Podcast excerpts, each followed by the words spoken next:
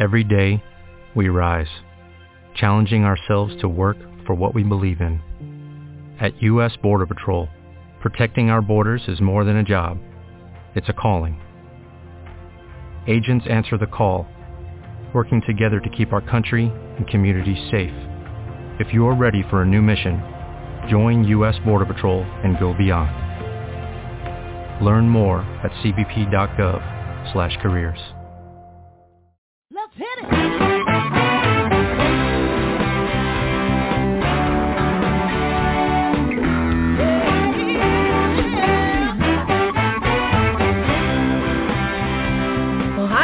and welcome to Alzheimer's Speaks Radio. I'm your host, Lori La Bey, and I'm so excited that you're joining us today. We are going to have a fascinating conversation as usual as we learn from people all around the world at all ages and stages of life. Stay tuned as we shift our dementia care from crisis to comfort. Here we go. What you think about,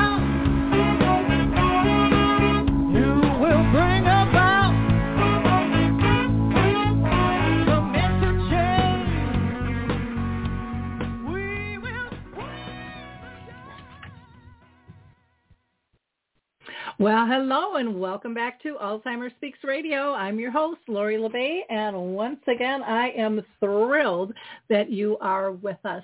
Um, we're going to have a really interesting conversation. I love talking to youth and young adults, and they are leading the way to change and giving us so much hope for the future. But before I introduce our guest, I always like to um, talk to people and just welcome them to our show. For those of you that are new, Alzheimer's Speaks is really about being inclusive. We like to hear from everybody at all ages and stages around the world. So maybe, just maybe, you will be our next guest. Please feel free to reach out to me at radio at alzheimersspeaks.com. My own personal experience is my mom lived with dementia for 30 years, and I know we are better together. There's no ifs, ands, or buts about that one. So we are going to, um, like I said, have a great conversation, but I want to give a couple of shout outs. One is um, to volunteering for seniors on November 11th, and you're all welcome to attend this. I'll be doing a webinar with them about living with dementia, and we're open to taking your questions. Um, and then on December 8th, I have another public event coming up that is sponsored by Artis Senior Living of Woodbury. And that one actually is going to be in person. And we're going to be talking about family gatherings, um, events, and travel. And how do you make these special times not so difficult? How do you get back to the joy where everyone can find peace and happiness and, and build memories? So um, you can check out all of our free resources on alzheimersspeaks.com and then just go to our free educational resource center and there you'll see a bunch of icons. You can just click on any of them. One of them is Dementia Map. And if you haven't uh, checked that out, please do so. We have 150 categories that people can search. There's also a calendar of events. There's a glossary of terms, some wonderful articles in the blog, just so much there. So, um, you know, you can either access that through alzheimersspeaks.com or go directly to dementiamap.com. We are going to hear from the Adaptive Equipment and Caregiving Corner, and then we're going to be right back with our guest to talk about the youth movement against Alzheimer's. I love the footbar walker, and let me tell you why. It is the option for my toolbox that I've been waiting for. Let's be honest. There are some clients who, despite our best rehab efforts, just aren't able to return to performing a sit-to-stand transfer on their own. Now I can offer my caregivers an easier, safer option that doesn't involve hoisting their loved one up from a sitting position. I don't recommend this walker for all of my clients, but I do recommend this walker for those caregivers looking for an easier, safer option with transfers. I would also encourage other therapists to add this walker to their toolbox. It's kind of like having my own mobile parallel bars for the client to pull up on.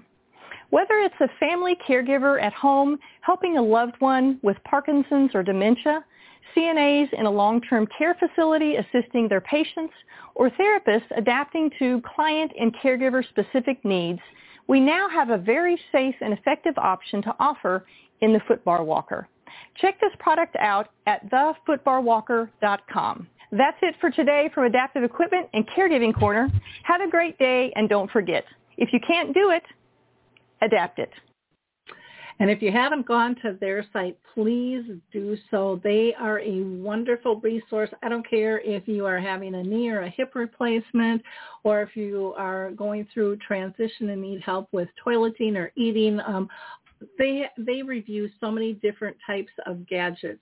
You will be amazed at what out there is uh, or what is available out there to help you so again, today I'm finally going to introduce you to our guest. We are going to be talking about uh, the youth movement against Alzheimer's, empowering generations for, for change. And I am so thrilled to have with us the chairman and founder of the youth movement against uh, Alzheimer's, known as YMAA. And um, Nihal is, um, I'm sorry. I'm gonna I'm gonna screw up his name, and I promised him I wasn't going to, and here I go. Nihal Debe um, is with us, and he is just a, an absolutely exceptional leader. Um, their group uh, really puts forth um, college and high school students as advocates, as researchers, and they help provide care for those battling dementia. He is also a published researcher and his primary interest is dementia and machine learning. Nihal is currently um, at the University of Medicine and Health Science, and he is a member of the Duke Global Neurosurgery and uh, Neurology uh, team there, and he holds his master's in public health from George Washington University, and he also has a BA in computer science. So I looked over his his resume and it is pages long what he has accomplished so i can't even um i can't even begin to tell you the difference this man is making already and I'm really excited to see what he what he does in the future and watching his career. So welcome Nihal. How are you doing today?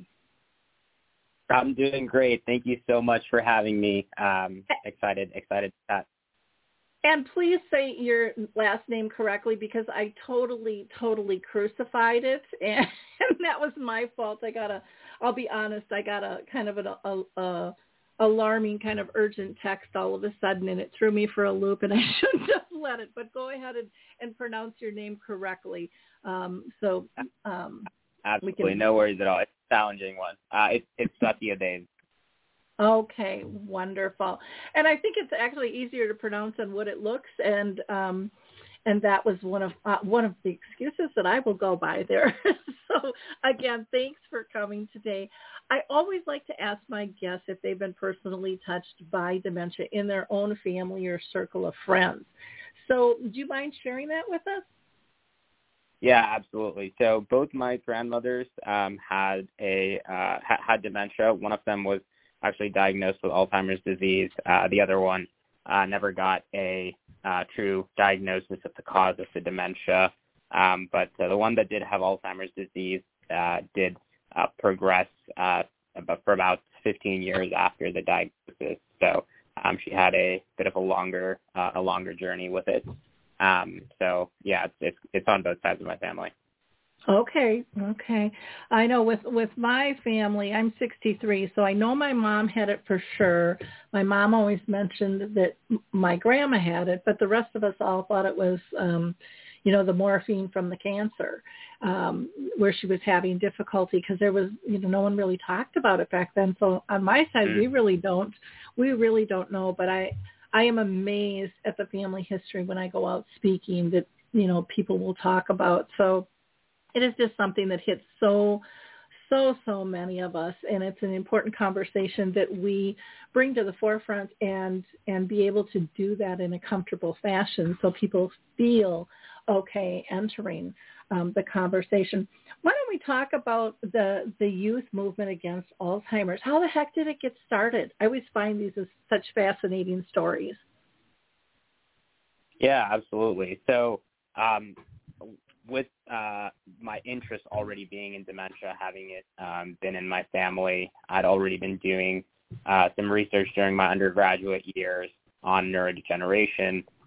One of the things that I did to sort of complement that uh, was uh, was volunteer uh, locally to create a congressional uh, district maps on the prevalence of Alzheimer's and to help uh, create public policy um, public policy map.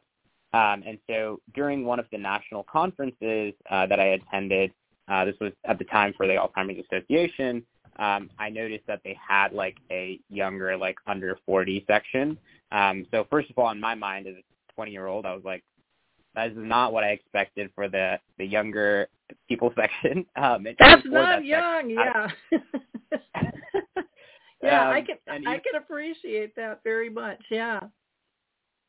Um, and even in that section, uh, in the conference, there was like 1,100 people, and only about 40 of them were at that at the session. And so, I was shocked at the sort of uh, demographic that was there, uh, and especially having worked on some of these public policy efforts, I understood how challenging this is not just for older adults who are personally affected by it, uh, but also because of the uh, economic bear down that it has on entireties of individual families, uh, but also on the overall cost of our healthcare system. So I went back um, after that conference. I was like, oh, you know, there's probably already, you know, an organization sort of like the Colleges Against Cancer um, for this disease. And when I looked at uh, the top ranking 150 colleges, uh, four of them had an active organization around dementia. Uh, and so at the time that was very shocking to me. And so I gathered up a few of my friends uh, who I knew uh, were very passionate about healthcare reform uh, and addressing challenging healthcare topics. And we uh, started a group. Um, and at the same time, we essentially met peers of peers who would be interested in starting chapters elsewhere. And it really began as a grassroots movement to get college and high school students to uh, start advocating for this disease and start looking at it not just as a disease that affects older adults, but also as the greatest public health crisis of um, of the upcoming several decades. Wow, I, you know, I I'm still giggling at that um, when you talked about the over 40 or under 40 group and and appreciate so much that as a 20 year old 40s old you know? And, and and again when i think about the need for for us to be more inclusive i mean even looking at you know under 40 i mean that was that was a huge step right there you know um in terms of pulling in the loop. But we have so we have such a wide net. There's no reason every person at every age can't be involved. I mean, there are things to contribute um, at all ages. I see intergenerational interaction with, you know, kindergartners or preschoolers, you know, with our elders. And, you know, there's so much compassion and, and fun that can be had um, and learned during this process. So kudos for you for, for moving that needle you know, further on down and including more uh, more uh, younger people because you know every generation and I don't know if you believe this but I I've I've seen this um, and granted there's some overlap but every generation approach approaches problem solving a little bit different and and I think that's a good thing. What are your thoughts on that? I I, I think it is definitely a huge area where we are sort of undertaking advantage of the sort of natural course of intergenerational relationships. I think you're absolutely right. Uh, in several other cultures, uh, there is sort of like a structural connection between uh, grandparents and grandkids. Um, you know, older adults, retirees do have a natural role to play in sort of uh, grow, in sort of building up the next generation, which I don't think is as integrated in our culture. Uh, but I also think that uh, we are uh, underplaying the role that younger uh, individuals have already in dementia. And what I mean by that is a large percentage of them are currently family caregivers. Uh, there was a beautiful study that was done by uh, University of Southern California in partnership with Us Against Alzheimer's. Um, and uh, this was published, I want to say, about three years ago, and they found that 25% of family caregivers um, were between the ages of 18 and 34. Um, millennials were defined by that age group at that time, uh, which essentially means we're missing large swaths of people who are even under 18 uh, that are providing care. And so uh, this is really not at all a disease of older adults as of 2022. Uh, it's a multi-generational disease in terms of who it uh, directly impacts. Oh, I so agree with you. I used to go into the high schools and, and speak, and um, when I would talk, I would ask, you know, how many how many of you are caring for a loved one, and it was shocking because it was something no one really talked about. But I would say a third of the class, typically of every class that I went in and talked to, um, had somebody in their family that they were caring for. But what was really yeah. interesting, and I'd love your opinion on this, was they weren't they were excluded on what was really going on and so they had to kind of guess why the family dynamics changed and how they could really help they were just kind of out of the loop because it was like parents didn't want to burden them but by not talking about it in a lot of ways it, they said it made it worse for them because they didn't feel part of the team and they wanted to be part of the team in a bigger fashion. Yeah, I can. I'm. I'm. Uh, I'm not surprised by the uh, number of people that uh, their hands. I think that also does speak to, I'm sure, the sort of openness culture that you created during your visits there.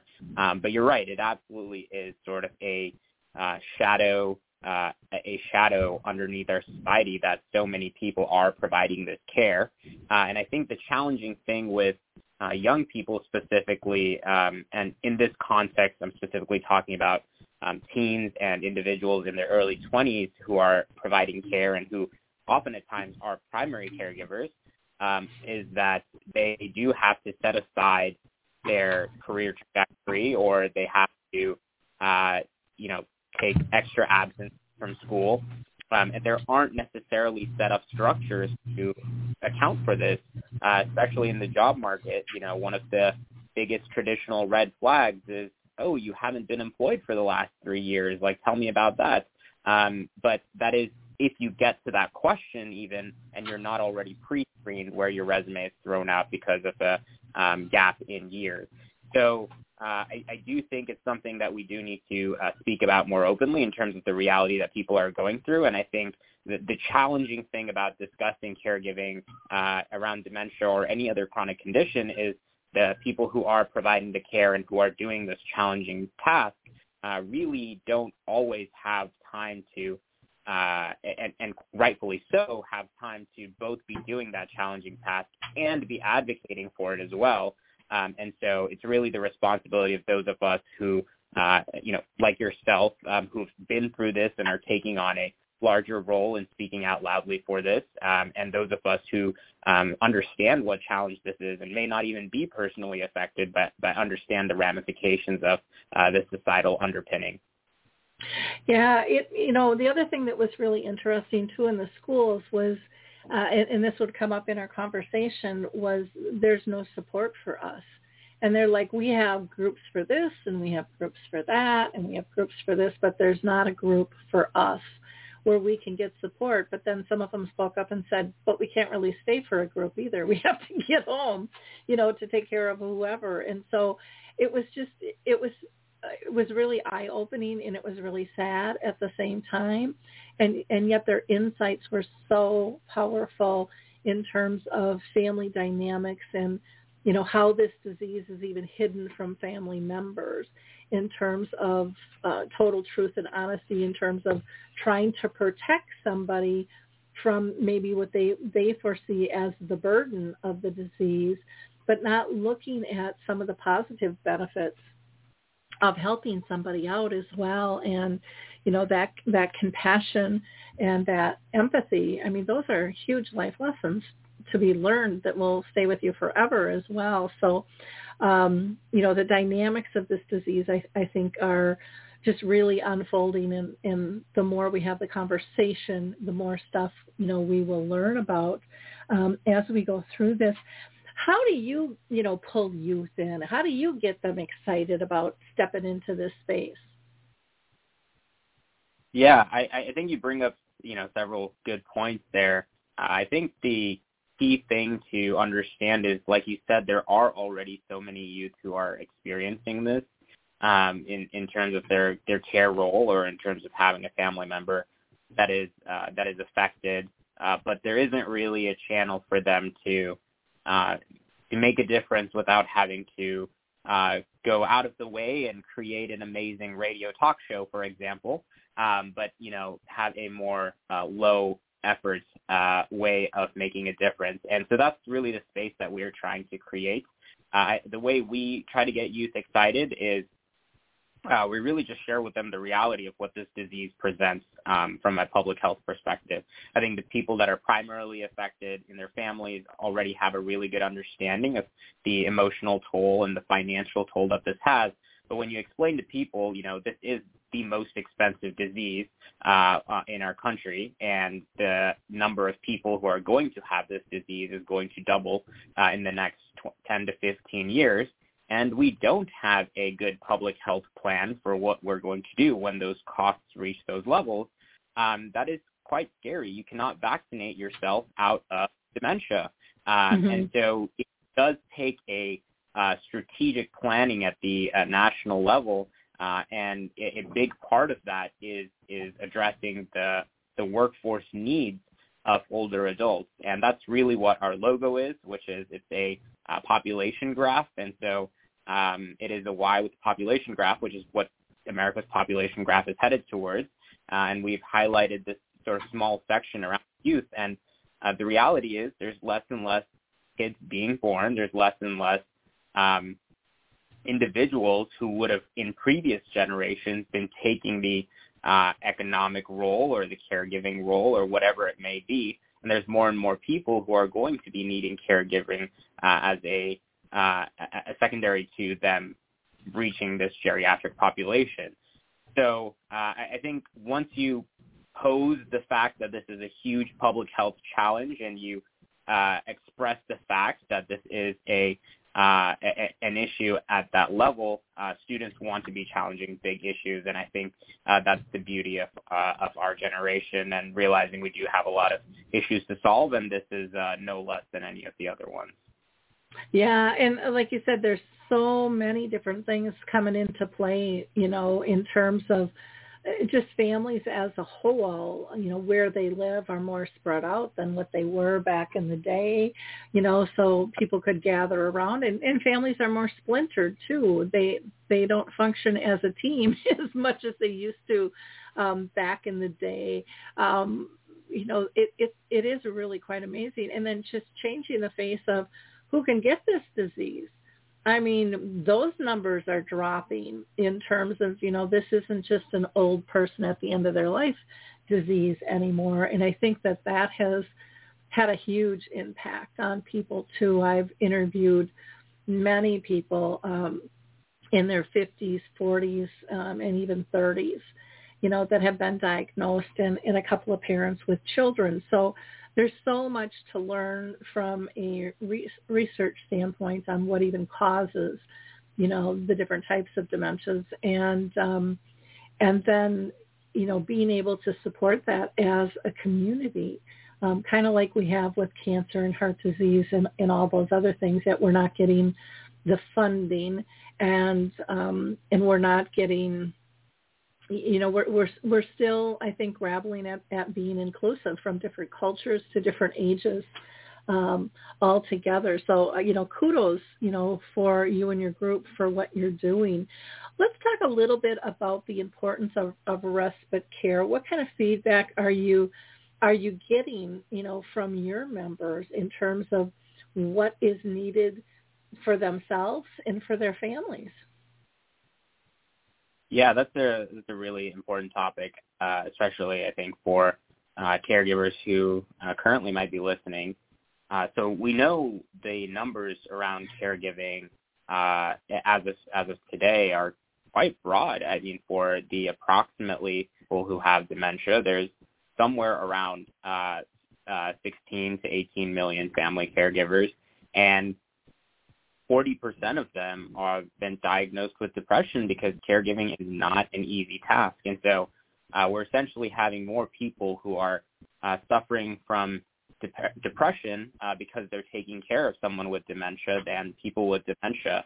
And a, a big part of us addressing that is through uh, opportunities to alleviate the burden of uh, caregiving. And so I think one important area around that is respite care, or otherwise known as simply taking a break, uh, but that can have quite profound uh, implications for someone providing care uh, 24/7 around the clock to uh, simply uh, have a breather. And so I think the challenge we have in uh, implementing broader scale respite care uh, is a couplefold. Uh, one is that a lot of caregivers don't identify as caregivers. Uh, I think they um, this is just like the role that you know culturally or in their family they're expected to play when someone is ill, and and fair you know that's fair enough. Uh, but I think they still you know are providing that care and they still do deserve a break and they they should recognize themselves um, as you know caregivers. Um, and, and then the second part of it is that oftentimes accessing respite care is not very straightforward and it can be very expensive. And so uh, this is where I think you have a big opportunity to play a role um, is by providing that respite care in a volunteer fashion. Um, and so uh, I, I, do think as we are able to uh, better uh, educate caregivers on the importance of taking a break, not feeling guilty for having to take a break because there are limitations to the human capacity. And if they're not taking care of themselves, they can't take care of their loved one. Um, and as we get more young people to understand the uh, implications of respite care, I think this is a big opportunity uh, for us to uh, address this from a public health perspective as we await uh, cures and uh, and therapeutics down the pipeline. Oh, I so agree. And you know that message is still in my opinion under delivered that we have to take care of the caregivers and the care partners the care companions out there. Um, you know we need those people healthy uh, to support their loved ones. And you know the way things are going you know especially since covid we're seeing a lot of communities um, close down. I mean i know here in minnesota we have very very few adult days that are even open anymore um, they haven't come back. And, you know, we're hearing, oh, go ahead. I mean, across, sorry, no, I was just going to say that that's in cities across the country. I've, I've heard that in San Francisco, LA, um, in Boston. So I, I've, I've heard, I think that's a trend we're seeing across the country. Yeah, and then we're also seeing, you know, communities close from nursing homes to assisted livings to memory care, uh, you know, that can't staff and and uh, you know, it's just too difficult. So, uh, we've got to do something better and we've got to be able to train um, not only our families, um, but we, we have to be able to support them in different fashions as well. And it's just absolutely critical. Um, can you tell us, you know, what is your your vision for youth care? What does that look like?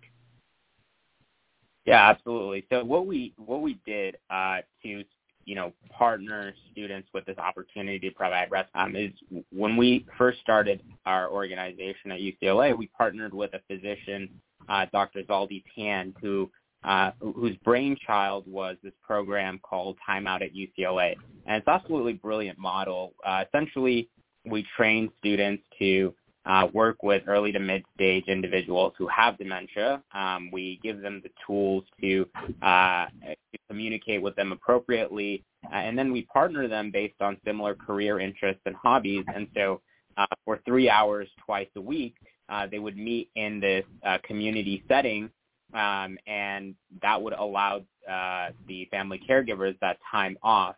And what we found is in our first quarter of implementing this, uh, we partnered about 20 students with 20 older adults, and we found that uh, the family caregivers felt that six hours a week, uh, 75% of them said that was a four out of five or a five out of five reduction in their weekly stress levels.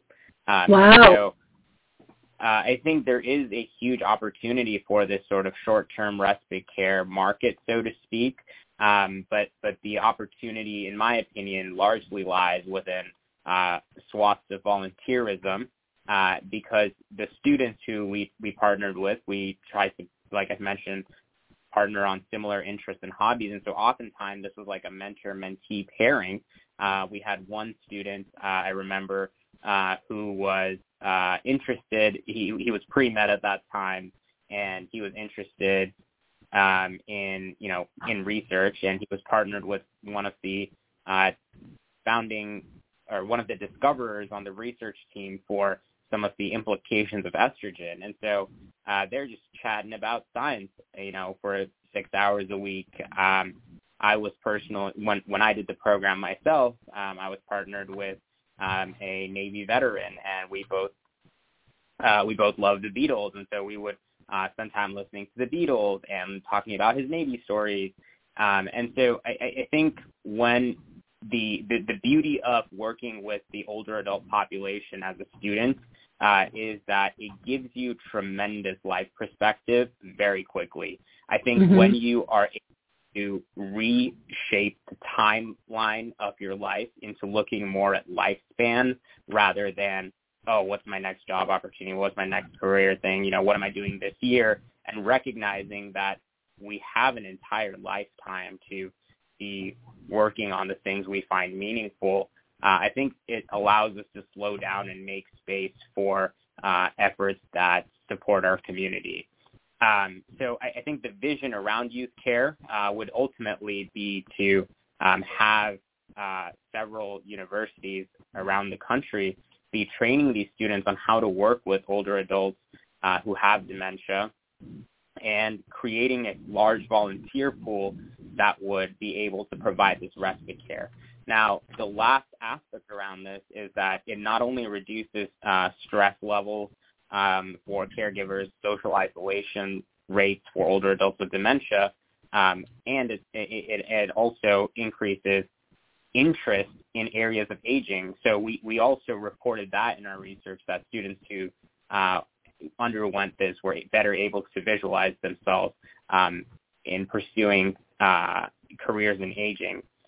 And I will say the the thing that I find from this as a as someone who's interested in public health is uh, I think there is more research needed behind this, but I would love to see how we can continue to implement better care earlier in the stages of the disease um, and essentially offset the time of people needing to enter assisted living facilities and, and especially nursing homes that is the brunt of the cost of uh, this disease in terms of its effect on our healthcare system. And so if we can, you know, scale this sort of model of volunteer respite care to 1% of the people who have dementia today and uh, offset that entry into assisted living facilities or nursing homes by two months, that saved the healthcare system a billion dollars. Um, and so I think there is huge potential to uh, address the high levels of cost around this disease while we are awaiting uh, these therapeutics simply through large levels of volunteer respite care. Oh, I agree. Um, I agree with you 100%. I think in order to do that, you know, my perspective is, is again, we have to really focus on decreasing the stigma, the stress and the fear wrapped in this disease, you know, because people people aren't talking about it. You know, they're not coming forward to get help. And many of them don't think the help is out there. And I think part of the reason is um, help isn't easy to find. And, you know, for most people, they go to the doctor and they're not given resources. Um, you know, they're lucky if they get the Alzheimer's Association and that's about it um, other than a few, and I would really say a handful of clinics around our country. But this is a common problem all around the world. And until we're able to connect people to you know, peers and and resources and and and start approaching this disease with hope instead of fear, I, I think we're going to have a really difficult time moving the needle. Um, and, and I don't know if you agree with, with my assessment on that or not. So feel free to to chime in there. I, I absolutely agree with your assessment there. I, I think we are still at a very early stage of uh, of bringing this disease out from behind the curtain. I think it, it's it, as compared to some of its counterpart diseases in terms of prevalence, uh, it is very much uh, in the shadows. It's very much tucked away behind uh, facilities that segment older adults from the rest of the community. Uh, it's very much a hush-hush topic still in several cultures. Uh, and I, I don't think we get to uh, some of these large-scale health changes until we uh, until we address and educate people uh, about the about the disease itself. So you're absolutely right. Yeah, and I think when it comes to education, and I would love your your perception on this. I'm I'm kind of a grassroots baby. That's kind of my motive. I, I just get in there and talk with people and ask what they need and, and try to provide that. Um, but I know when I got when I stepped into this role, I had no desire to be here at all. But I was told by others, you have to because you have hope and you're you're coming at this from a different angle. And so I really I listened to that and decided to switch careers. But what I what I really try to do, and I think I, I think that we've improved on this, but I, I still think we have a long ways to go. And I call it emotional based training. Um, you know, we can give people all the statistics in the world, which is typically just going to scare them that the boogeyman's coming to get them or somebody in their family, but it doesn't really say what's out there to support them. It doesn't really tell them how they can still live well with this disease. It doesn't it doesn't always humanize. So I think sometimes when we're educating and and I've probably flipped the needle the whole other way. I rarely even throw out a statistic um, because I think storytelling is so powerful. I think hearing about people's real lives and how are they adapting because what we do all of our life is adapting. And when disease hits, you're still adapting, but yet we've shut down and we're, we're not sharing how we're doing that. And, and that's, to me, you know, that's the gut of survival is, is adapting. And that's the critical mass, you know, to, to get people in that comfort zone to say, you know, I tried this and, and even if it didn't work, still share it you know, because that's how we learn. It's not about failure. It's about trying. I mean, we should be embarrassed that we're not trying harder, that we're not doing more, um, and get rid of that word failure. Because I think I think we have built society in this um, era of perfection, and you can't launch anything until it's perfect. Well, my belief is, and again, I'd love to hear your ideas on this. I don't think we're serving if we're not fluid. I don't think we're serving if we're rigid and saying my way is the right way, you know, my way, you know, is the only way. We need to be listening to people and we need to be adapting our programs because the group of people that we're serving changes and they may not have the same needs as who we were. And and I think that that's one of those big cracks in the sidewalk that we're falling through on. What are your thoughts? Yeah, I I, I agree. I think uh, the, the power of storytelling uh, definitely far surpasses, uh, I think, the statistics, uh, and I think it does speak. Uh, I think it does explain also uh, one of the reasons why you know your show is so powerful um, in terms of you actually talking directly to uh, people who are um, experiencing this and having and elevating their stories. Uh, when we when we have um, you know student retreats uh, we do try to uh, we've tried to bring you know caregivers to share their story.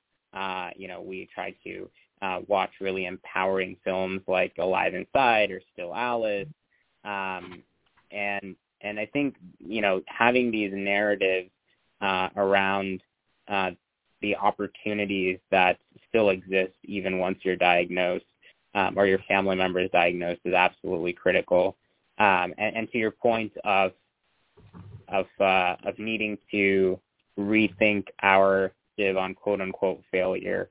Uh, I, I, I agree. I think we're never anytime with something that is as much of a societal challenge as this disease presents. Um, if at any point we feel like uh, we've reached the final product, we were probably wrong, um, and we do need to continue to keep an open mind.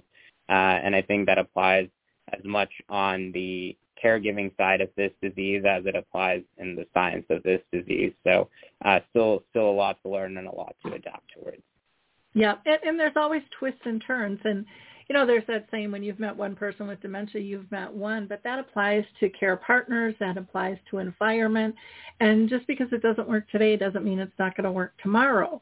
Um, you know, we have to give more than one one crack at a thing too. And I, I, to me, it's really about helping people build a toolkit because, uh, in and again, this is my opinion, but that there's not one voice out there that has all the answers, nor should there be. You know it's it's about coming together and sharing stories and inspiring one another on what is possible. And i hear so many people say well you know i i i know i'm not a nurse or i'm not a doctor or i'm not a social worker so i really can't do that. And i'm like but you're a human being that cares mm. and has compassion there's a lot you can do you know more people mm-hmm. would would rather have a friend at their side than a doctor or social worker, you know, that's, you know, focusing on a disease. They want to be recognized as a human. And that doesn't change if you, uh, you know, if you have an illness or if you're caring for a loved one or, you know, or if that's your business of caring. You, you, that human connection, I think, draws people um, into making a difference. Um, in the work that they choose and in healthcare, I think that's a, a, a big, big thing that in a lot of ways has gotten lost um, because there's been a couple of creepoids that say you you know that have crossed the line and you can't give a hug now because of that or you can't take a picture because of that and and you know we've we've we've lost some of the the great goodness in the process. Sometimes i think of overprotecting as well and then people shut down that creative bubble. And it's the creative bubble that's gotten us to the moon and that's cured diseases. And and you know we don't have the luxury of of popping that bubble. You know we gotta we gotta keep going and um and expand and pull more people into the loop with their creative ideas and, and support them um, you know, to check it out. I, I just think that that's so critical. Um, what are some of your biggest takeaways and, and lessons learned um, since you've launched the movement? I think um, one of the things to kind of speak to what you were just talking about there is how many people um, and how many students are interested in this who, uh, A, don't have a personal connection to the disease, um, and two, uh, don't have a traditionally health-oriented career efforts uh, or career interests. Um, so in, in terms of uh, in terms of at least our first couple of years, we uh, kept tabs on some of these numbers. Uh, we found that about 50% of students that were joining the movement were had no personal connection to the disease. Um, and we also saw that uh, about 30% of students had no interest in any health-related field, whether that be nursing, medicine, etc.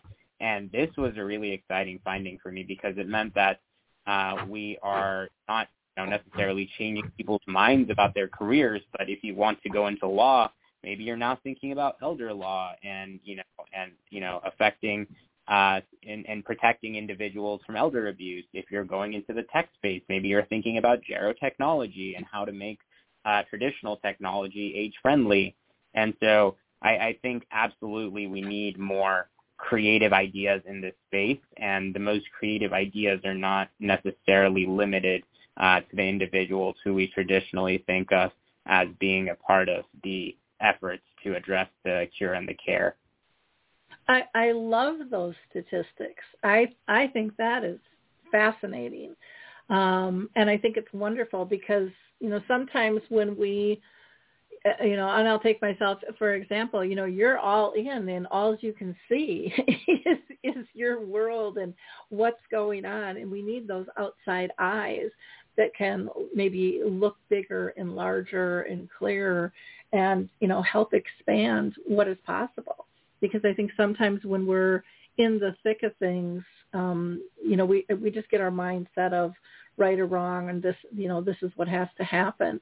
And you know, when you're so exhausted too, um, creativity goes down, and and sometimes I think our our ability to follow up as thoroughly as we'd like. Um, so I I think it's wonderful, and to me, it shows the um, compassion and and really mission driven um, mission driven generation to really make a difference and um, I, I think it's just fabulous. So thank you for, for sharing those stats. That's really, really, really, really cool. What what's next for your organization? You have any big plans on on the chart here?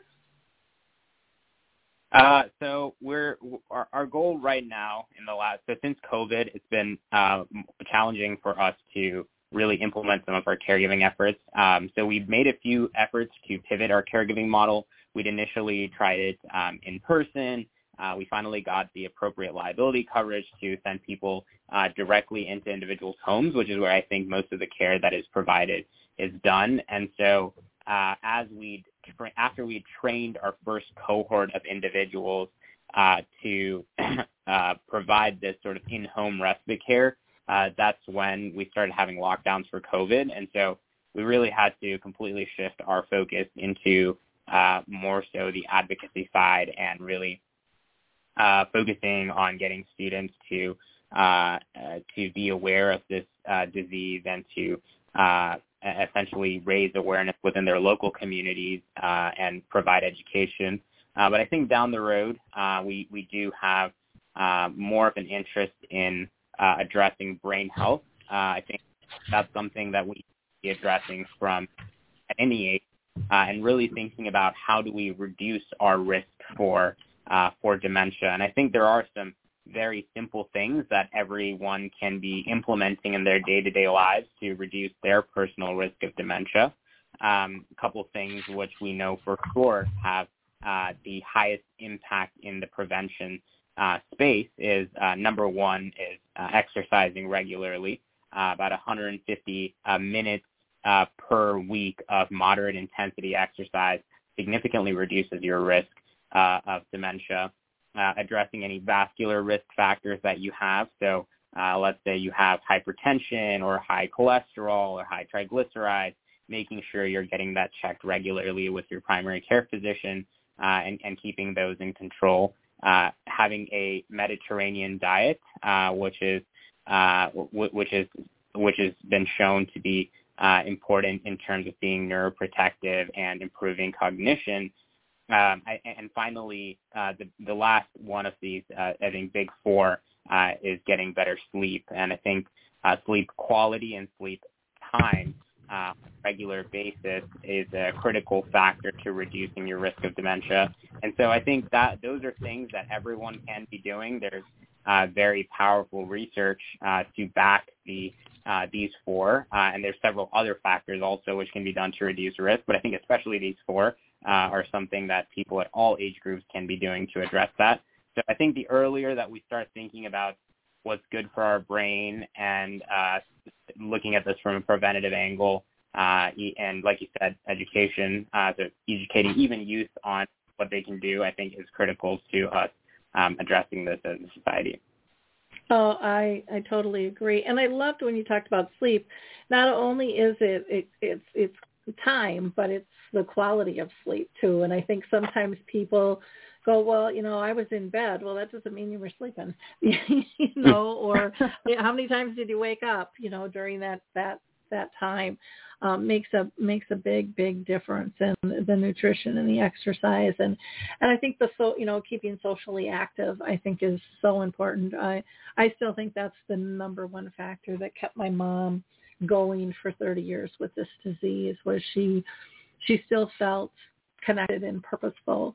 And uh, you know her last three years not so much but the disease had progressed more needless to say by then. But i i you know that's when i really saw the difference take hold in her when she couldn't communicate um, as much uh, with people and and uh, and so forth.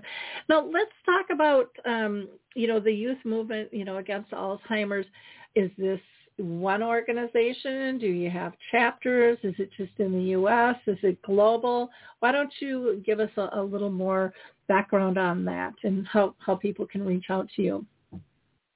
Yeah, absolutely. So we are a uh, 501c3 non. Uh, in that regard, we're one entity, but we have uh, 29 high school and college campus chapters.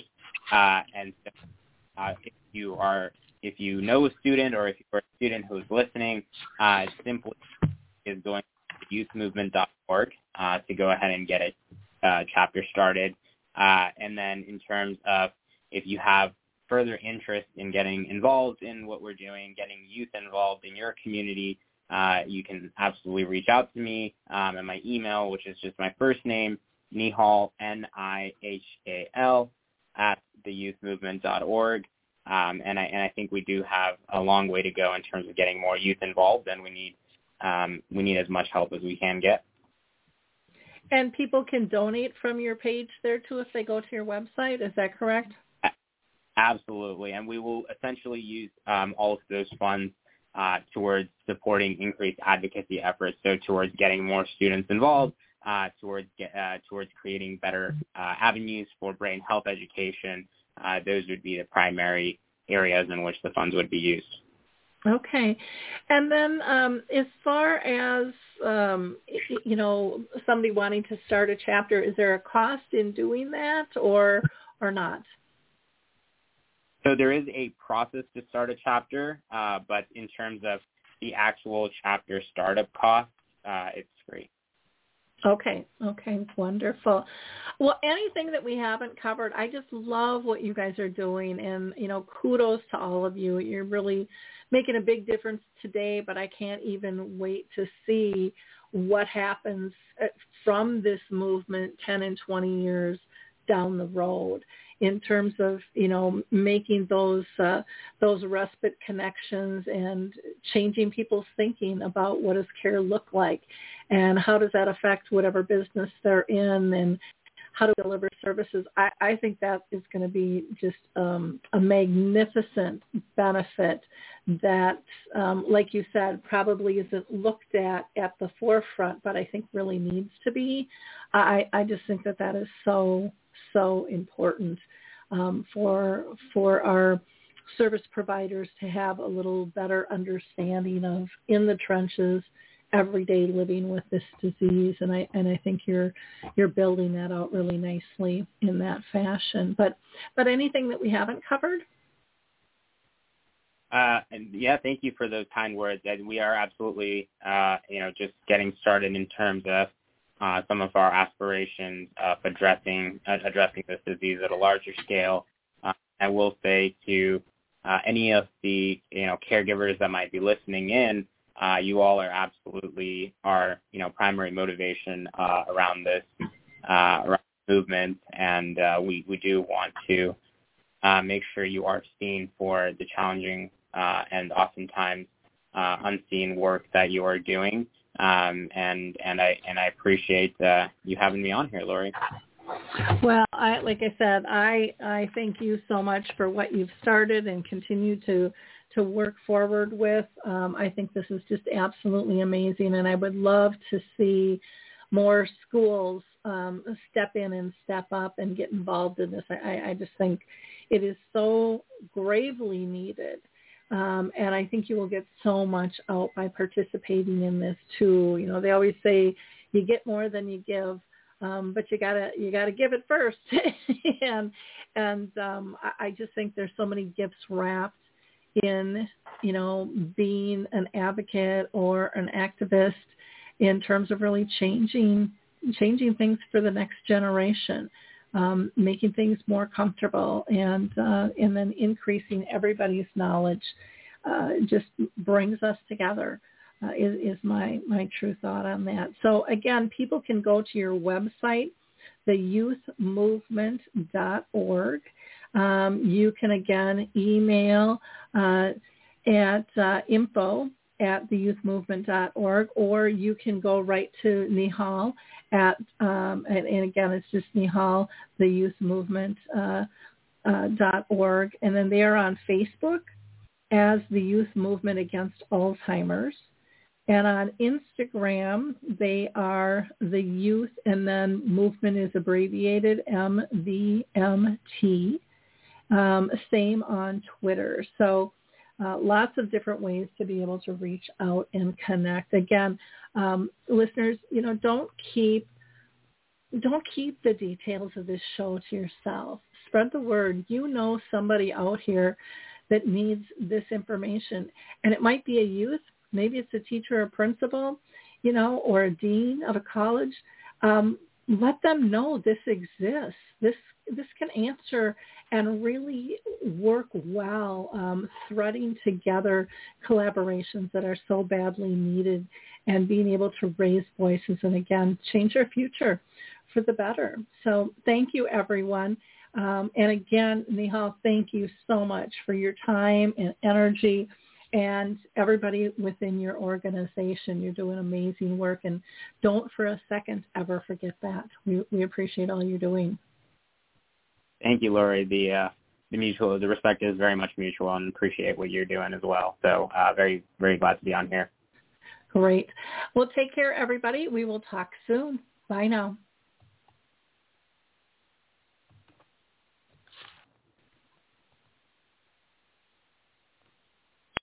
Lucky Land Casino asking people what's the weirdest place you've gotten lucky? Lucky? In line at the deli, I guess? Aha, in my dentist's office. More than once, actually. Do I have to say? Yes, you do. In the car before my kids' PTA meeting. Really? Yes. Excuse me, what's the weirdest place you've gotten lucky? I never win and tell. Well, there you have it. You can get lucky anywhere playing at LuckyLandSlots.com. Play for free right now. Are you feeling lucky? No purchase necessary. Void where prohibited by law. 18 plus. Terms and conditions apply. See website for details. Hello, it is Ryan, and we could all use an extra bright spot in our day, couldn't we? Just to make up for things like sitting in traffic, doing the dishes, counting your steps, you know, all the mundane stuff. That is why I'm such a big fan of Chumba Casino. Chumba Casino has all your favorite social casino style games that you can play for free anytime, anywhere with daily bonuses. That should brighten your day a little. Actually, a lot. So sign up now at ChumbaCasino.com. That's ChumbaCasino.com. No purchase necessary. VGW. Void were prohibited by law. See terms and conditions. 18 plus.